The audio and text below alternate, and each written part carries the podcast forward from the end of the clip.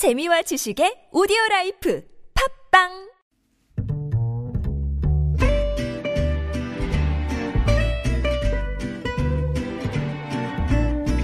Good evening, everyone. Welcome to the evening show. 1년 전 오늘 트럼프 미국 대통령의 깜짝 제안으로 남북미 세 정상이 사상 처음으로 판문점에 모였었죠. 하노이 북미 정상회담 결렬 후 넉 달 만에 회동이 이루어지면서 다시 협상의 물꼬를 뜨나 싶었는데 북미도 남북관계도 현재는 교착 상태에 빠졌습니다. 이런 가운데 지난 16일 북한이 느닷없이 남북연락사무소를 폭파하고 군사행동에 나설 것 같더니 김정은 위원장의 전격 보류 조치가 있었고요. 또 미국에서는 11월 대선을 앞두고 비핵화든 도발이든 평양발 10월 깜짝 선물이 있을지도 모른다라는 이야기가 나오고 있습니다. 그런데 또 7월 초 스티브 비건 국무부 장관 겸 대북 특별대표가 한국 방문을 검토 중이라는데요. 현재로서는 불확실성이 크지만 그래도 전진의 역사를 써야 하는 게 남북미 3국의 운명이 아닌가 싶습니다. 김지윤의 이브닝쇼 시작합니다.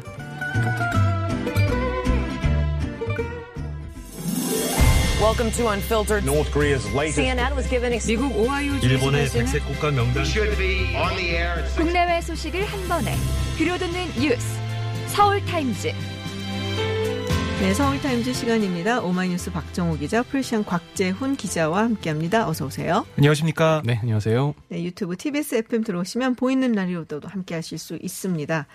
자, 국회부터 가보도록 하겠습니다. 지금 뭐 어쨌든 이제 상임위 8개를 더불어민주당이 다 위원장 가져가기로 했고요. 이제 3차 추경 지금 일사천리로 뭐 상임위 심사 마치고 지금은 예결위 심사 중이다라는 얘기가 들어와 있는데요. 얼마나 네.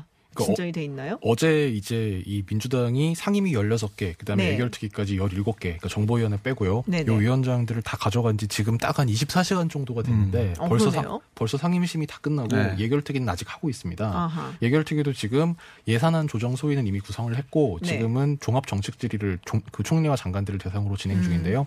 아침 10시부터 시작해서 지금까지 계속 한 뭐 8시간, 9시간 정도 진행이 되고 있습니다. 이 사실 이 16개 상임위에서의 이 3차 추경안 심사 뭐 거의 전격 속도전이라고 할 수 있겠는데요. 뭐 민주당 지지자들이라면 뭐 역시 야당에 빠지니까 잘 된다 뭐 이렇게 평가할 수도 있고 반대로 야당 지지층이라면 이렇게 마음대로 해도 되는 거냐 뭐 그럴 수 있습니다만 어쨌든 팩트는 빠르다는 겁니다. 네. 정말 상당히 빠른 속도였습니다. 그러니까 어제 오후 본회의 직후부터 잇따라서 상임위들이 열렸고요. 일부 한 2개 정도 상임위는 오늘 아침에 이제 추가로 회의를 열어서 이 추경안을 의결을 했습니다. 가장 빠른 시간 내 심사가 완료된 거는 국회 운영위원회였는데요. 무려 50분여 만에 일사천리로, 그러니까 이거는 추경안 의결에만 걸린 시간이 아니라 네. 개의부터 산회까지 50분 만에 끝났습니다. 그래요? 네. 그리고 반대로 가장 오랜 시간이 걸린 상임위는 기획재정위원회였는데요. 아무래도 예산 관련해서 뭐 은행이라든지 이제 이런 그 재정 관련 네. 복잡한 내용이 많아서 심의가 좀 오래 걸렸고, 다만 이 기재회에서는 이제 정의당 소속 의원이 뭐 사전 자료도 못 받았고 설명도 너무 부실하다, 이게 심의가 아니라 통과 목적의 상임위 아니냐, 뭐 졸속운영이라고 비난하면서 회의장을 쳐나가는 일까지 있었습니다. 또 법사위도 비교적 좀 긴 시간 진행이 됐는데요. 어제 밤에 한 4시간 정도 진행이 됐는데, 이 법사위는 이 위원회 성격상 뭐 추경안에 대해서 뭐 얼마를 해야 되고 이제 이런 거보다는 이제 추미애 장관을 이제 대상으로 검찰개혁 관련 사안에 대한 여당 의원들의 현안 질의가 좀 많이 이어졌습니다. 이 상임위 심사 단계에서는 정부 제출 완한 35조 3천억에서 한 3조 1천억 원가량이 증액이 됐는데요. 증액됐어요? 예. 산업통상자원 중소벤처기업위원회에서 이제 관련 사업들이 많아서 한 2조 3천억 정도가 증액이 됐고, 그다음에 농식품이 교육위에서 한 2천억에서 3천억 정도, 네. 그리고 뭐 문체위, 환경노동위원회에서 한 몇백억 정도 증액이 됐습니다. 뭐 기재위는 뭐 이견이 굉장히 많았습니다만 결국 부대 의견을 붙이긴 했는데 뭐 결론은 원안 통과로 됐고요. 그 밖에 외교통일, 정무, 뭐 행정안전 등 뭐 많은 상임위에서 정부 원안이 통과됐습니다. 그렇군요. 그럼 30 몇 조죠? 지금 8조? 예, 현재 38조 정도입니다. 38조 정도. 그렇군요. 얘기 들어보면 뭐 이틀이면 된다라고 하더라고요. 제가 물어보니까. 그래서 어쨌든 아니요, 이제 그 어쨌든 그 국회 예산 처리한 네. 절차를 보면 어쨌든 그 국회의장, 그러니까 정부가 국회 예산을 제출하지 않습니까? 그럼 그게 일단 국회 본회의에 보고가 되고 그러면 의장이 그걸 상임위에 내려보냅니다. 그럼 상임위에서 예산 심사를 해가지고 다시 의장한테 주면 다시 예결위에 주고, 그러니까 지금 요 단계인 거예요. 네. 예결위에 주면 예결위에서 예산안 조정소위라고 예산 소위 심사를 한 하루 이틀 정도 해야 돼요. 그래서 내일부터 내일 모레까지 이틀간은 예산 소위 심사를 하고 그래서 금요일에 내일 모레 글피에 이거를 처리한다. 지금 요런 플랜입니다. 이번 주 안으로 마무리를 짓는다는 게 원래 네, 목표였었잖아요. 그렇습니다. 네. 계획대로 가고 있다라고 볼 수가 있습니다. 계속 속도전으로 그럼 가는 건가요? 네. 이렇게 쭉 가는 상황이고요. 민주당도 오늘 아침부터 얘기를 들어보면 김태년 원내대표도 하루빨리 국회 복귀하라라고 야당을 압박하면서도 네. 3차 추경, 비상 긴급 상황이다. 신속 처리가 시급하다. 밤을 새우는 일이 있더라도 6월 임시국회 내에 추경을 통과시키겠다. 라고 강조했고 정세영 국무총리도 국무회의 때도 그랬고 오늘 그 예결위에 나와서도 그랬고 재정전의 골든타임을 놓치지 않도록 추경을 조속히 의결해달라라고 국회에 재차 촉구를 했습니다. 뭐 쭉 가는 상황이다. 예, 보시면 되겠습니다. 야당은 그러면 어떻게 하고 있나요? 야당은 뭐 계속 규탄 모드라고 할 수 있겠는데요. 규탄 모드. 뭐 일부에서 이제 이를테면 지금 너무 여당이 급하게 하고 있다. 7월 3일까지 하는 거는 이거는 너무 거수기고 졸속심사기 때문에 한 2주 정도 시한을 더 준다면 그래서 한 2주 정도 해서 뭐 7월 11일, 15일 정도에 통과를 시킨다면 뭐 그때 우리도 이제 예산심사에 참여를 하겠다는 얘기가 나오고 있는데 어쨌든 이제 이거는 최영도 원내대변인이 아까 브리핑한 내용이었는데 네. 지도부들 입에서는 계속 이제 강경 방침이 나오고 있습니다. 이 주호영 통합당 원내대표는 뭐 우리나라 모르는 새 일당 독재 국가가 됐다. 뭐 집권 세력의 오만과 일당 독재를 견제하고 국민에게 실정을 알리겠다. 오늘 의원총회에서 이런 말을 했고요.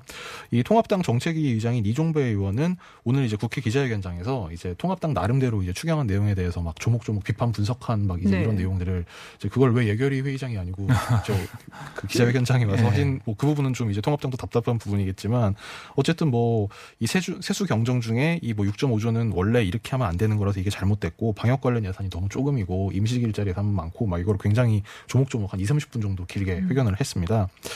다만 이제 이런 주장을 관철하기 위해서 예결특위에 들어갈 거냐 여기에 대해서는 아직까지 좀 제가 아까 말씀드린 대로 부정적인 쪽인데요. 이 최영도 원내대변인이 시한이 7월 3일이라면 참여하기 어렵다. 한 2주일가량 시간을 준다면 추경을 심의해서 추경 목적에 맞는 예산을 함께 만들겠다. 이런 취지의 입장을 밝혔는데 조금 전에 들어오기 전에 보니까 아직까지 이 추경안 심사와 관련해서 여야 간의 일정 협의는 진행되지 않고 있다라고 합니다. 그렇군요. 장제원 통합당 의원이 자신의 페이스북에 썼듯이 좀 그때 협상할 때 그 협상 안을 가지고 조호영 원내대표가 그걸 들고 왔을 때 어떻게든 그 안에서 해결해서 국회에 들어가서 싸우는 게 낫지 않았을까 저는 그런 아쉬움이 있습니다. 네, 계속해서 우리가 협상을 통해서 뭐 11대 7이든 그 네. 협상을 통해서 국회에 복귀해야 된다 이런 얘기를 했거든요. 그렇군요. 네. 사실 통합당의 선수가 좀 되는 의원들 같은 경우에는 네. 뭐 11대 7이라고 한다면은 위원장을 할 수 있는 뭐 그런 입장이기도 하고 그런 부분에 좀 아쉬움도 있겠다라는 생각이 들긴 하네요. 그게 사실 이번 원구성 협상을 보면서 좀 놀라운 부분 중에 하나인데요. 네. 원래 이제 원내대표가 이쯤 되면 이제 안에서 막 부글부글 끓고 막 난리가 나야 되거든요. 근데 이번에는 의외로 뭐 통합당 안에서는 뭐 그 이견이랄까 이 불협화음이 좀 평소랑 비교해 보면.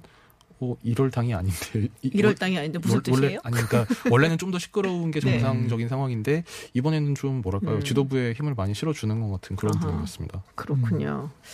알겠습니다. 자 어제 사실은 저희 여론조사들 시간이 있었어요. 코너가 월요일에서 네. 이택수 리얼미터 대표가 살짝 이렇게 넌지시 이야기를 해주고 가기는 했습니다. 그런데 윤석열 검찰총장 지금 보수 야권의 대선 주자 1위로 떠올랐습니다. 그거 오마이뉴스에서 했다면서요? 네, 저희가 리얼미터에 네. 의뢰를 해가지고 한 달에 한 번씩 조사를 하고 있습니다. 네. 그 추이를 쭉 볼 수가 있는데 네. 이낙연 전 총리 같은 건 조금 하향세를 보이고 있고 네. 이재명 경기지사가 약간 좀 조금씩 오름세 네. 그리고 이번에 이제 윤석열 총장이 해성같이 등장을 했죠. 그렇군요. 그래서 지금 여론조사 얘기를 하는 거라서 이 조사 개요를 얘기를 꼭 해주셔야 돼요, 곽지사님. 그러니까 네, 조사 개요 담당. 이 질문이 저한테 왔길래 네. 오마이뉴스 한 건데 왜 내가 생각을 하긴 했는데. 샤심이 들어갈까봐 오마이뉴스 기사라서. 아닙니다. 그렇습니다. 아무튼 그래서 오늘 이 오마이뉴스 의뢰로 리얼미터가 조사한 결과가 발표가 됐는데요. 이 차기 대권 주자 선호도 조사에서 이 민주당 소속 이낙연 의원이 30.8%로 1위. 그리고 이재명 경기도지사가 15.6%로 2위, 그리고 윤석열 검찰총장이 10.1% 3위에 올랐습니다. 참고로 그 이낙연 의원 같은 경우에 지난달보다 3.5%포인트가 떨어졌고요. 리얼미터에서 이 같은 조사를 쭉 하고 있는데 지난 4월 28일자 조사에서 40.2% 이게 가장 높은 이낙연 의원의 선호도였는데 여기에 비하면 한 10%포인트 정도 떨어졌습니다. 이 리얼미터는 윤석열 총장이 모름, 무응답 등 유보층과 홍준표, 황교안, 오세훈, 안철수 등 범보수, 야권주자 선호층을 흡수했다고 분석을 했습니다. 윤석열 총장 다음은 홍준표 의원 5.3%, 그리고 황교안 전 통합당 대표 4.8%, 오세훈 전 서울시장 4.4%, 안철수 국민의당 대표 3.9% 이렇게 나타났고요. 이번 조사에 처음 포함된 게 윤석열 총장 외에 임종석 전 청와대 비서실장도 있는데 아무래도 여당 주자들이 많아서 좀 분산돼서 그런지 임 전 실장 같은 경우에는 1.5%로 나왔습니다. 이 조사 개요는 이 오마이뉴스 의뢰로 리얼미터가 지난 22일부터 26일까지 전국 성인 남녀 유권자 2,537명을 대상으로 진행됐고요. 표본 오차는 95% 신뢰 수준에서 플러스 마이너스 1.9%포인트, 그리고 뭐 설문지 상세 설계라든가 뭐 통계 보정 기법 등의 이 자세한 내용은 이 리얼미터 홈페이지 또는 중앙선거 여론조사 심의위원회 홈페이지를 참조하시면 됩니다. 네. 4월 28일에 이낙연 의원이 가장 높았다고 하면 이게 총선 직후잖아요. 네. 그러니까 이게 이제 우리가 보통 이렇게 눈에 띄는 효과라고 그렇게 얘기를 하거든요. 총리일 때와 의원일 때의 약간 차이가 아닌가 그런 생각이 좀 들긴 하네요. 지금 어떻게 보면은 굉장히 좀 보수적인 움직임을 보여주고 있잖아요. 그러니까 여론이나 언론에 그렇게 많이 노출이 되지 않는 그런 상황이죠. 그리고 뭐 주목을 끌만한 발언이나 이런 것도 없었기 때문에 지금 좀 잔잔한 상태고요. 제가 볼 때는 전당대회를 전후로 해서 본격적인 선거전에 돌입하게 되면 이낙연 의원이 보여줄 수 있는 여러 가지 것들이 나오지 않을까 이런 생각을 합니다. 그렇군요. 사실 윤석열 검찰총장 예전에도 한번 넣었었는데 빼달라고 얘기를 했었단 말이에요. 근데 이번에 또 넣었네요. 오마이뉴스 왜 넣었어요? 넣을만 하니까. 넣을만한 상황이니까 넣었는데. 근데 저는 사실 여쭤봤어요. 그래서 이택수 대표한테 했더니 먼저 이렇게 주관식으로 꼽는 사람들, 많이 꼽힌 사람들을 먼저 추린 다음에 그 다음에 이제 객관식으로 해서 물어봤다라고 얘기를 하더라고요. 그렇습니다. 그러니까 그만큼 많은 사람들이 잘못이 아니야, 그러니까. 답변을 했던 거죠. 했던 거죠. 그만큼 지금 보면은 추미애 법무장관이 계속해서 비판을 하고 있고 여러 가지 이제 윤석열 총장이 뭐 좋게든 나쁘게든 뭐 비판적으로든 주목을 받고 있습니다. 그런 면이 작용하지 않았나 싶고요. 제가 민주당 의원들한테 물어봤어요. 윤석열 총장이 이렇게 3위나 차지했다. 어떻게 보냐? 그랬더니 그거는 오히려 윤석열 총장이 3위가 된 건 보수 지지층들이 갈 데가 없는 거다. 그런 얘기를 하더라고요. 그게 뭐 좋은 건 아닐 거다. 보수 전체 지형으로 보면 뭐 그렇게 판단하고 있습니다. 그렇군요. 다음 조사에는 추미애 장관이 포함되는 건 아니죠? 그럴 수 있을 것 같아요. 생각에 그럴 수도 있을 것 같아요. 그런 얘기도 하더라고요. 추미애 장관하고 윤 총장이 서로 때리면서 서로 밀고 당기게 해주는 게 아니냐. 원래 그러잖아요. 무풀보다 악플이 낫다고. 좋은 기사든 나쁜 기사든 자꾸 노출이 될수록 정치인들은 사실은 본인들 보고. 맞아요. 그래서 이게 자꾸 나오는 것이. 정치인들은 확실히 그렇고 반대로 공무원들은 계속 기사가 나면 굉장히 괴로워하던데 윤 총장의 기질은 둘 중에 어느 쪽에 가까운지는 잘 모르겠네요. 그렇군요. 자, 민주당 이야기를 좀 해볼게요. 오늘 전당대회 룰을 확정지었다. 아까 이낙연 의원 얘기가 나왔는데. 네. 그러니까 이게 보면 최고위원 임기가 사실 관심을 모았던 부분입니다. 그렇죠. 왜냐하면 그 최고위원 임기 2년을 보장하는 내용이 오늘 통과가 됐는데 그러니까 당대표가 임기를 채우지 못하고 중도 사퇴하더라도 최고위원들은 임기를 채울 수 있는 거예요. 그러니까 그 전에는 당대표가 사퇴하면 최고위원들도 같이 사퇴해야 되는 상황이 아니겠느냐라는 얘기가 있어서 그럼 어떻게 되는 거야. 그러니까 당대표 나오는 대선 주자들 때문에 최고위원 나온 사람들이 망설일 수도 있겠다. 그렇죠. 같이 나와야 되니까. 그래서 이런 것 때문에 좀 논란이 있고 지적이 있었는데요. 이걸 지금 만회를 해준 거죠. 없애주는 상황이 됐고요. 그러니까 어떻게 했냐면 당대표 및 최고위원의 임기는 다음 전국 대의원 대회에서 당대표가 선출될 때까지로 한다라는 규정을 전국 대의원 대회를 정기 전국 대의원 대회로 수정했습니다. 그러니까 정기적으로 열리는 그때까지. 그러니까 2년을 보장해 준 거죠. 네. 그렇군요. 그렇게 되면은 이낙연 의원한테는 좀 좋은 건가요? 그렇죠. 뭐 오늘 다 이제 이 기사를 쓴 언론의 해석들이 대부분 이제 이낙연 의원의 이제 앞길이 열렸다. 뭐 이제 이런 해석이 마음의 짐을 덜어주는. 아하. 그렇죠. 네. 덜 미안할 수 있는. 그렇습니다. 뭐 그래서 실제로 이 전준희 회의에서 좀 이견이 있었다고 이 전준희 대변인인 장철민 의원이 밝히기도 했는데 이견이 있긴 있었다. 표결을 한 건 아니고 이견이 있었다는 기록을 남기고 회의를 진행했다 이렇게 얘기했는데 이게 아무래도 그간에 이제 뭐 김부겸 전 의원이라든지 뭐 우원식 홍문표 의원들이 이게 너무 이런 조항을 두는 거는 이제 유력 대선 주자의 그러니까 사실상 이낙연 의원의 앞길을 열어주는 거 아니냐 이런 취지로 좀 반발을 많이 해왔어요. 그래서 이제 오늘 회의에서도 이제 이견의 취지도 너무 이제 이낙연 의원을 위한 결정이라는 오해를 받을 수 있다. 이제 그런 반대 의견이 있었다고 하는데, 근데 뭐 아무튼 결론은 이 개정을 하는 걸로 나왔습니다. 그렇군요. 반대 의견을 내신 분들 어떤 분이신지 보면은 이제 그분들은 또 누굴 지지하는지 우리가 알 수 있을 것 같긴 한데. 그렇겠네요. 네. 근데 만약에 그래서 대표를 일단 뽑은 다음에 그 대표가 대선에 나간다고 사퇴하고 최고위원들은 계속 남아 있는데 그럼 대표를 새로 뽑으면. 이제 지도부에서 대표가 가장 후에 뽑힌 뭐 후배 지도부가 되는 셈이라서 그때 가면 그것도 좀 재밌을 것 같네요. 그렇군요. 자, 금태섭 전 의원 이야기를 좀 해볼게요. 금태섭 전 의원의 네. 징계 재심이 있었죠. 근데 결론이 나왔나요? 결론이 안 나왔습니다. 안 나왔어요? 예, 그러니까 왜 징계가 있었고 재심이 있었냐 그 기억을 잠시 네네. 떠올려드리면요. 금 전 의원이 지난해 12월 본회의에서 공수처법 표결 당시 당론이었던 찬성표 대신 여당 의원 중에 유일하게 기권표를 던졌어요. 그러자 지역구 서울 강서구갑 당원들이 해당 행위했다라면서 금 전 의원에 대한 징계 요구서를 제출했고요. 총 9명으로 구성된 이 당 중앙당 윤리심판원이 지난달 25일 만장일치로 경고 처분을 내렸습니다. 네. 그러니까 수위가 가장 낮은 거예요. 네. 경고 처분 내렸는데 금 전 의원이 불복해가지고 2심 재심을 신청했거든요. 어제 재심에 참석한 금 전 의원은 뭐라고 했냐면 국회의원이 양심과 소신에 따라 한 표결을 이유로 징계하는 건 헌법 정신에 반하는 일이다. 활발한 토론과 비판 정신을 강점으로 하던 민주당이 어쩌다 이런 모습이 됐는지 너무 안타깝다. 라고 주장을 했고요. 회의에 출석한 다음에는 표결을 이유로 의원 징계를 하면 어렵고 논란될 소재에 대해서 의원 발언이 위축될 거란 염려를 말했다라고 또 설명을 했습니다. 그런데 윤리심판원이 결론을 못 냈다고 통보를 금 전 의원한테 보낸 거예요. 문자를 보냈습니다. 그럼 어떻게 되는 거예요? 다시 이 회의를 열어서 결정하겠다고 했는데요. 네. 제가 알기로는 재심 신청한 날이 2일이기 때문에 아마 이게 한 달 안에 해야 되는 걸로 제가 알고 있거든요. 그러니까 7월 2일까지는 해야 될 것 같습니다. 예, 제가 알기로는 그렇습니다. 그러면은 결정이 아마 뭐 내일이나 내일 모레 다시 또 회의를 하겠죠. 내일이나 내일 모레 네. 다시. 그럴 가능성이 높아 보입니다. 결정이 좀 지연되는데 이제 또 일부 언론에서는 뭐 재심이다 막 이런 제목을 달아가지고 그만큼 고심을 좀 하고 있다라고 볼 수가 있겠습니다. 그렇군요. 자, 다음 이야기는 조국 전 법무부 장관의 오촌 조카 조범동 씨에 대한 이야기입니다. 1심 선고가 있었어요. 네, 오늘 1심 선고가 나왔는데요. 징역 4년을 선고받았습니다. 서울중앙지법 형사합의 24부는 자본시장법 위반 등 혐의로 구속 기소된 조 씨에게 징역 4년, 벌금 5천만 원을 선고했습니다. 이 조 씨의 혐의는 상당히 여러 가지인데요.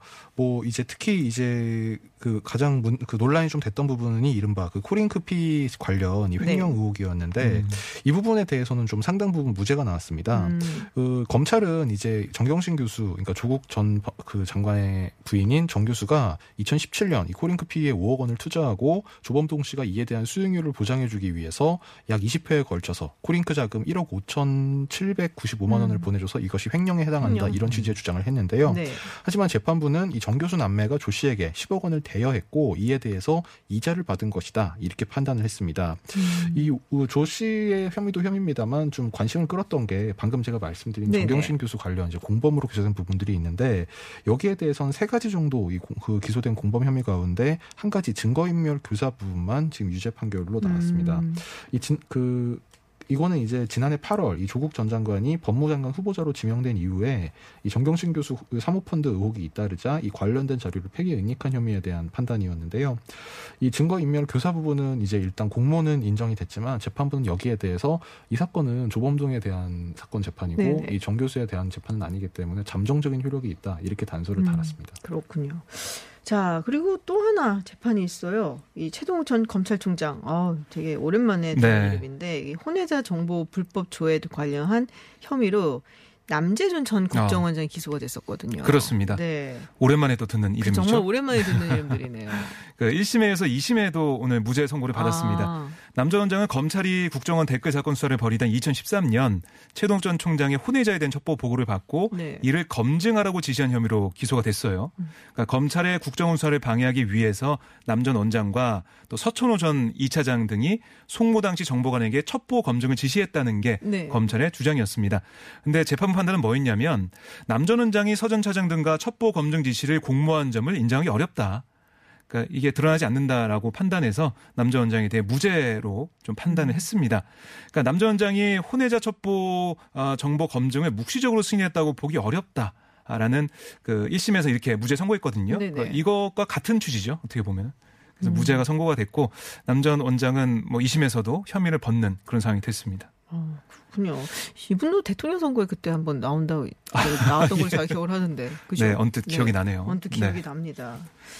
자, 지금 코로나 때문에 이제 학교 제대로 잘 못 가고 있고 그래서 고3 학생들 참 마음이 불편할 것 같은데 오늘 조희연 서울시 교육감이 올해 대학 수학 능력 시험 난이도를 크게 낮출 필요가 있다라는 이야기를 했습니다. 예, 조희연 교육감이 오늘 취임 2주년 기자회견이 있었는데요.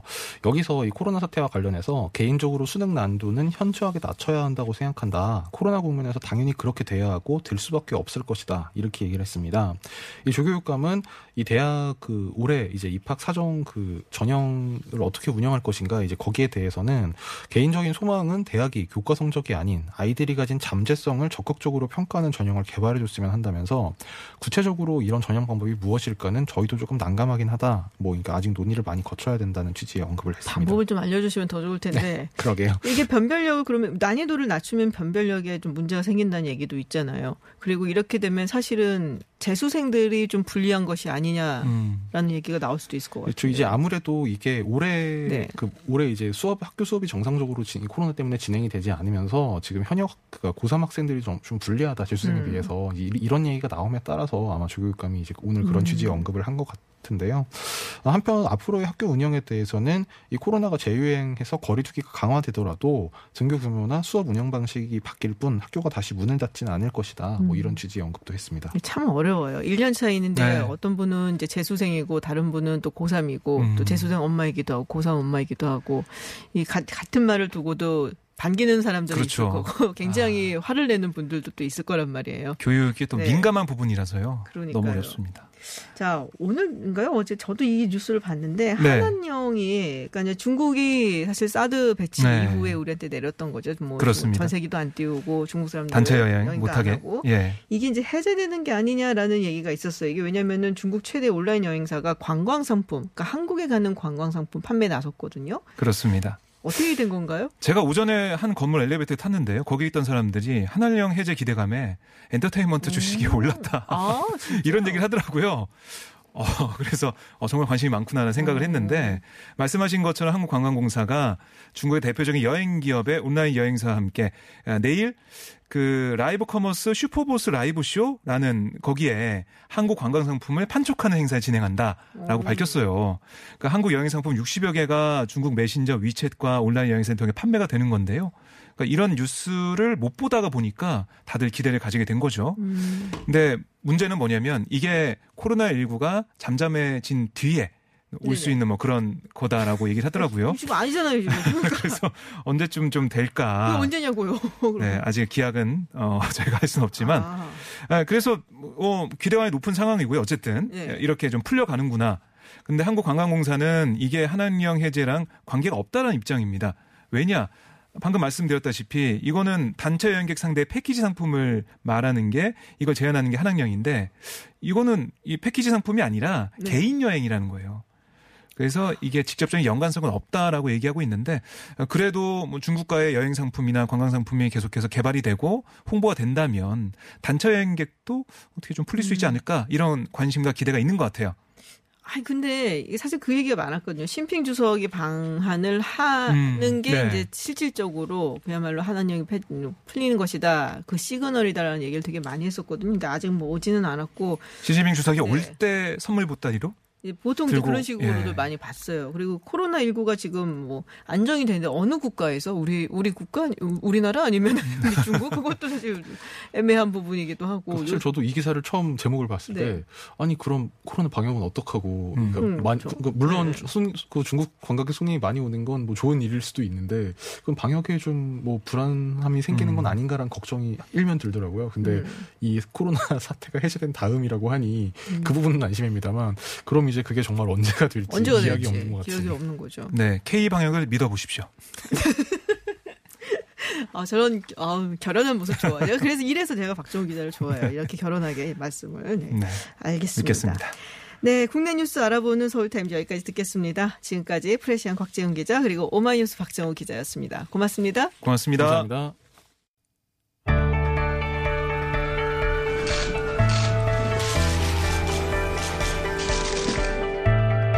뉴스의 중심, 화제의 인물을 만나봅니다. 스포트라이트. 네, 직장 내에서 회사나 근로자가 지위 혹은 상하 관계를 이용을 해서 다른 근로자를 괴롭히는 행위를 막기 위한 이른바 직장 내 괴롭힘 방지법 시행된 지 1년이 다 되어갑니다. 그런데 정작 이 직장 내 괴롭힘을 방지하기는커녕 오히려 방치한다라는 지적이 나오고 있는데요. 어떤 문제점들이 있는 것인지 직장 갑질 119의 김유경 노무사 연결해서 이야기 들어보겠습니다. 안녕하세요. 예, 네, 안녕하세요. 네, 먼저 이 직장 갑질 119 이게 어떤 단체인지 소개 좀 부탁드릴게요. 직장 갑질 119는 단체명 그대로 직장에서 벌어지는 각종의 부당하고 위법한 갑질 문제 해소에 도움이 되고자 만들어진 단체고요. 네. 그러니까 2017년 11월에 출범했으니까 벌써 3년이 다 되어가는 단체이고 주연 활동은 카카오톡 오픈 채팅방에서 실시간으로 직장 내에서 벌어지는 갑질 상담을 채팅으로 진행을 하고요. 네. 이메일로 제보도 받아서 그에 대해서 상세한 법률 답변을 드리고 있는데 네네. 그 현재는 한 140명 정도 되는 노동 전문가 혹은 뭐 노무사 변호사들이 각자 이제 생업을 하면서 또 바쁜 일정을 쪼개서 뭐 상담이나 이메일 답변 등을 무료로 활동을 하고 있습니다. 아, 그렇군요. 자, 직장 내 괴롭힘 방지법 통과된 지가 1년이 다 됐는데 이 법안의 주요 내용 먼저 조금 소개를 해 주시고 지금 아까 제가 오프닝에도 조금 소개를 했지만은 방지법이 아니라 방치법이다라는 얘기가 나오는 이유 그것도 좀 말씀을 해 주세요. 법이 진짜 만들어진 지 벌써 1년이 다 돼가는데 네. 아직도 법에 대해서 잘 모르시는 분들이 많고요. 네네. 정확하게는 직장 내 괴롭힘 금지법입니다. 그래서 명칭은 그러하고 그 여러분들이 잘 알고 계시는 근로기준법 안에 76조 2와 3에 직장 내 괴롭힘에 대한 정의를 처음으로 넣었고 직장 내에서 괴롭힘 행위를 하지 말라고 금지한 것이 이 법의 골자인데요. 네. 근데 이 법에서 정하고 있는 정의를 잠깐 살펴보자면 법에서는 직장 내에서의 어떤 지위나 관계의 오해를 이용해서 업무상의 적정 범위를 넘어선 어떤 행위를 해서 네. 다른 노동자에게 신체적, 정신적 고통을 유발하거나 업무 환경을 악화시키는 행위라고 정의를 하고 있습니다. 네네. 그리고 이게 이제 76조 2에 명시되어 있는 정의 규정이고요. 76조 3에서는 이런 행위가 만약에 회사에서 발생을 하면 사용자가 반드시 해야 될 의무사항들을 그 상세히 열거를 하고 있는데요. 네네. 그중에서 가장 핵심적인 거는 사내에서 노동자가 괴롭힘이 있다라고 신고를 하면 이걸 즉각 조사를 하고 가해자에 대해서는 징계, 인사발령 등의 적절한 조치를 취하라고 이제 명시를 했습니다. 네. 근데 이제 말씀드린 것처럼 이 법이 지금 현재로서는 괴롭힘이 발생을 하면 우선은 1차적으로 사내에 신고를 하고 사내에서 자율적으로 조사해서 조치하라고 규정을 하고 있기 때문에 그로 인해서 발생한 여러 한계들이 나타나고 있고 그래서 저희가 방지법이 아니라 방치법이라는 표현까지 쓰게 된 것 같습니다. 그렇군요. 제가 어느 언론 기사에서 보니까 이 진정을 취하하는 비율이 47.9% 그러니까 거의 반에 가깝게 처음에는 이제 진정을 하다가 뭐 포기하고 마는 그런 일들이 있는 것 같아요. 왜 이렇게 진정을 하려다가 그러니까 뭔가 화가 나고 억울하니까 한 거잖아요. 근데 이렇게 포기를 하게 만드는 걸까요? 엊그제 저희가 보도자료를 풀었었는데요. 거기 이제 제목 자체가 근로감독관 갑질 뭐 이렇게 네. 나갔습니다.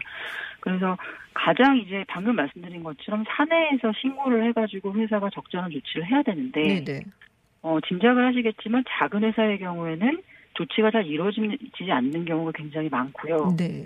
그리고 생각해 보시면 만약에 작은 회사에서 대표이사가 갑질을 한 가해자다라고 하면 사내 신고를 하려면 대표이사에게 신고를 할 수는 없잖아요. 그렇죠. 그런 여러 가지 한계가 있다 보니까 노동청의 진정을 그런 상황에서 넣을 수가 있는데 네.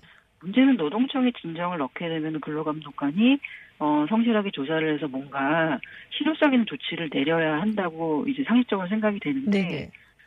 현실에서는 그렇지가 못하다라는 게 저희가 며칠 전에 보긴 보도자료의 골자였습니다. 그래서 몇 가지 사례를 좀 말씀드리면 그런 거죠. 그 원칙적으로 사내에서 조사해가지고선 처리하라고 되어 있다 보니까 일단은 기본적으로 여러 근로감독관들이 조사를 성실하게 하지 않는 경우들이 많이 이제 저희가 제보를 받았고요. 네. 단적으로 이런 예를 좀 말씀드리겠습니다. 어떤 분이 그 센터장을 직장 내 괴롭힘으로 노동청에 신고를 했는데 감독관이 이런 반응을 보였다고 해요. 그 나이 그 연령대의 꼰대들은 할 수 있는 행동이다. 뭐 이런 식으로 하면서 조사를 성실하게 하지 않은 사례가 있었고요. 네네.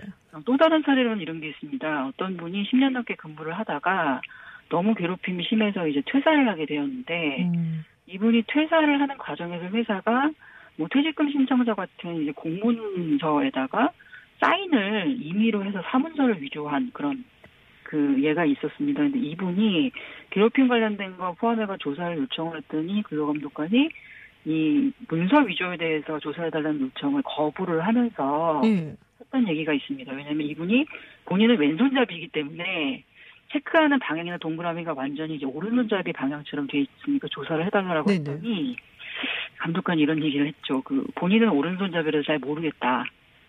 그래서 서류가 완벽하기 때문에 그냥 이 사건을 종결 지을 것이다. 그렇기 때문에 이후에 어떤 조치는 진정인이 알아서 하셔라. 뭐 이런 얘기를 했다고 해요. 저희가 제보를 받았던 사례거든요. 아, 그렇군요. 전반적으로는 감독관들이 굉장히 뭔가 1차적으로는 회사가 알아서 할 일이다라는 태도를 보이는 경우가 많고 네네.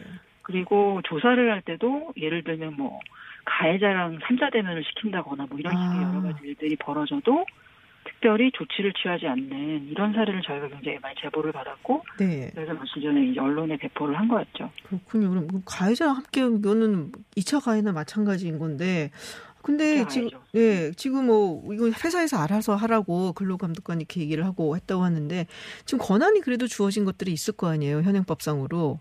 예, 맞습니다. 그 고용노동부가 훈령으로 만든 근로감독관 직무규정이라는 게 있는데 네. 그 직무규정상에는 근로감독관이 해야 할 여러 가지 이제 업무의 내용이 이제 명시가 돼 있고요. 여기서 주목해서 볼 것은 그 노동관계법령 위반의 죄에 대한 수사 등에 대해서는 사법경찰관의 직무를 부여를 하고 있습니다. 아, 그럼 무슨 뜻인가요, 그러면? 이분이 그러니까 근로감독관이 네. 사실은 뭔가 범죄를 인지하거나 고소고발 접수를 하게 되면은 이 특별사법경찰관의 지휘에서 검사의 네. 지휘를 받아가지고 정말 수사하는 것처럼 조사를 철저하게 하고 증거를 수집할 의무가 있는데 이 현행법상에 아까도 말씀드린 것처럼 이게 어떤 처벌을 할 수 있는 형사상 처벌 조항이 없다 보니까 그 신고 사건의 접수 및 처리라는 이제 규정에 근거를 해가지고 임금체불 진정 사건에 대한 조사를 하는 것처럼 조사를 하고 처리를 하거든요. 네. 그런데 이 규정상에 있는 각종의 내용들을 성실하게 하기만 하더라도 사실은 조사가 잘 이루어질 것 같은데 현재로서는 그 직무규정상에 있는 것들을 잘 지켜지지 않고 있다고 보여지고 있습니다. 그렇군요. 그 근로감독관의 문제 이 부분도 조금 우리 짚어봐야 되는 부분이다라는 말씀이신데 사실 네. 그 최근에 이 전북 익산이었죠. 오리온 공장에서 20대 근로자분이 이 직장의 괴롭힘, 성희롱 지속적으로 당하다가 이제 스스로 극단적인 선택을 한 일이 있었거든요. 네. 이제 이때 그 고용노동부가 그런 괴롭힘이 있었다. 그거는 이제 인정을 하면서도 처벌 조항이 없다라고 얘기를 했단 말이에요. 이거는 어떻게 보세요? 방금 말씀드린 것처럼 네. 사안이야말로 사실은 현행 괴롭힘 금지법의 한계를 명확히 드러낸 사안이라고 보여집니다. 예. 그래서 사실 이렇게 굉장히 극단적 선택을 하실 정도로 네. 심한 괴롭힘을 당한 분에 대해서 사실 노동청이 조사를 했고 뭐 심할서를 내라고 여러 가지 행위 등이 이제 괴롭힘에 해당된다는 조사 결과가 나왔잖아요. 네. 근데 그럼에도 불구하고 현행법상에 가해자에 대한 처벌 조항이라는 게 없기 때문에 그냥 그 이후의 조치는 회사에 맡겨버린 거죠. 그래서 회사에서 가해자에 징계를 한다거나 여러 가지 후속 조치를 알아서 해라라고 개선 지도라는 걸 내린 거거든요. 네네. 그래서 안 그래도 오리온 측에서 그 입장문을 발표를 했는데 거기 보면 뭐 앞으로는 뭐 잘하겠고 조직 문화 개선 등에 힘쓰겠다 이런 등등의 내용이 있는데 네. 당연히 피해자 그 유가족 입장에서는 가족을 잃은 상황에 너무도 이런 결론이 억울하지 않을까라는 생각이 듭니다. 네. 자, 그러면 우리 노무사님 보시기에는 이 직장 내 괴롭힘 방지법 어떻게 바뀌어야 된다고 생각을 하시나요? 그 저희가 늘 지속적으로 주장을 해왔던 세 가지가 있습니다. 네. 가장 시급하게 그 어떻게 보면 좀 반쪽짜리 법이라고 보여지는 이 직장 내 괴롭힘 금지법을 시행이 이제 1주년이 됐는데 보완하는 제도 개선이나 법 개정이 시급하다라고 보고 있고요. 그 세 가지는 일단 뭐냐면은 뭐 말씀 계속 드린 것처럼 우선되어야 할 것은 가해자 처벌 조항 신설입니다. 네네. 사실 법 제정 당시에는 이게 여러 반대 여론에 부딪혀서 이제 가로막혔던 부분인데요. 뭐 사실은 저희가 이게 무조건 괴롭힘이 발생하면 처벌하라고 주장하는 게 아니라 양태가 심각하거나 뭐 악의적으로 자행된 괴롭힘들이 있잖아요. 네네. 그에 대해서는 가해자 처벌이 꼭 필요한 거 아니냐라는 의견인 거고요. 네. 두 번째로는 직장 내 괴롭힘 예방 교육이 현재로서는 법정 의무 교육이 아닙니다. 그래서 그 각 사업장에서 성희롱 예방 교육처럼 이걸 공적으로 의무화를 해야 된다. 그리고 마지막으로는 현재 이 법이 5인 미만 사업장에는 아예 적용이 되지 않고 있거든요. 5인 미만? 굉장히 작은 데 말씀하시는 거죠? 예. 근데 아주 소규모 사업장에서 오히려 은밀하고 지속적인 괴롭힘이 너무 심각하게 벌어지고 있어요. 그래서 법 개정 통해서 4인 이하 사업장에도 이 법이 반드시 적용되어야 법 시행에 따른 어떤 실효성이 한층 높아지지 않을까라는 게 제 생각입니다. 그렇군요. 그러니까 가해자 처벌 조항이 신설돼야 되고 예방 교육을 법정 의무화, 그러니까 성희롱 교육 이런 거 우리 항상 이제는 하잖아요. 그렇게 만들고 5인 미만, 그러니까 정말로 작은 소규모 직장에서도 이렇게 이런 법이 이제 적용이 될 수 있도록 강화를 해야 된다라는 말씀이셨습니다. 네, 네, 오늘 말씀 정말 고맙습니다. 네. 네, 감사합니다. 네, 지금까지 직장갑질 119의 김유경 노무사와 이야기 나눴습니다. 네, 잠시 후 3부에서는 우리 정부와 5조 원대 소송을 진행하던 론스타의 타협설, 그리고 이스타항공 합병 관련해서 경제탐구 생활에서 짚어보겠습니다. 그리고 중국과 인도 국경 지역에서 유혈 충돌이 일으킨 바 있는데요. 갈등을 빚고 있는 원인은 무엇인지 한국외대 김찬환 교수와 함께 4부에서 이야기 들어보겠습니다. 저는 잠시 후 7시 김시윤의 팩으로 돌아오겠습니다.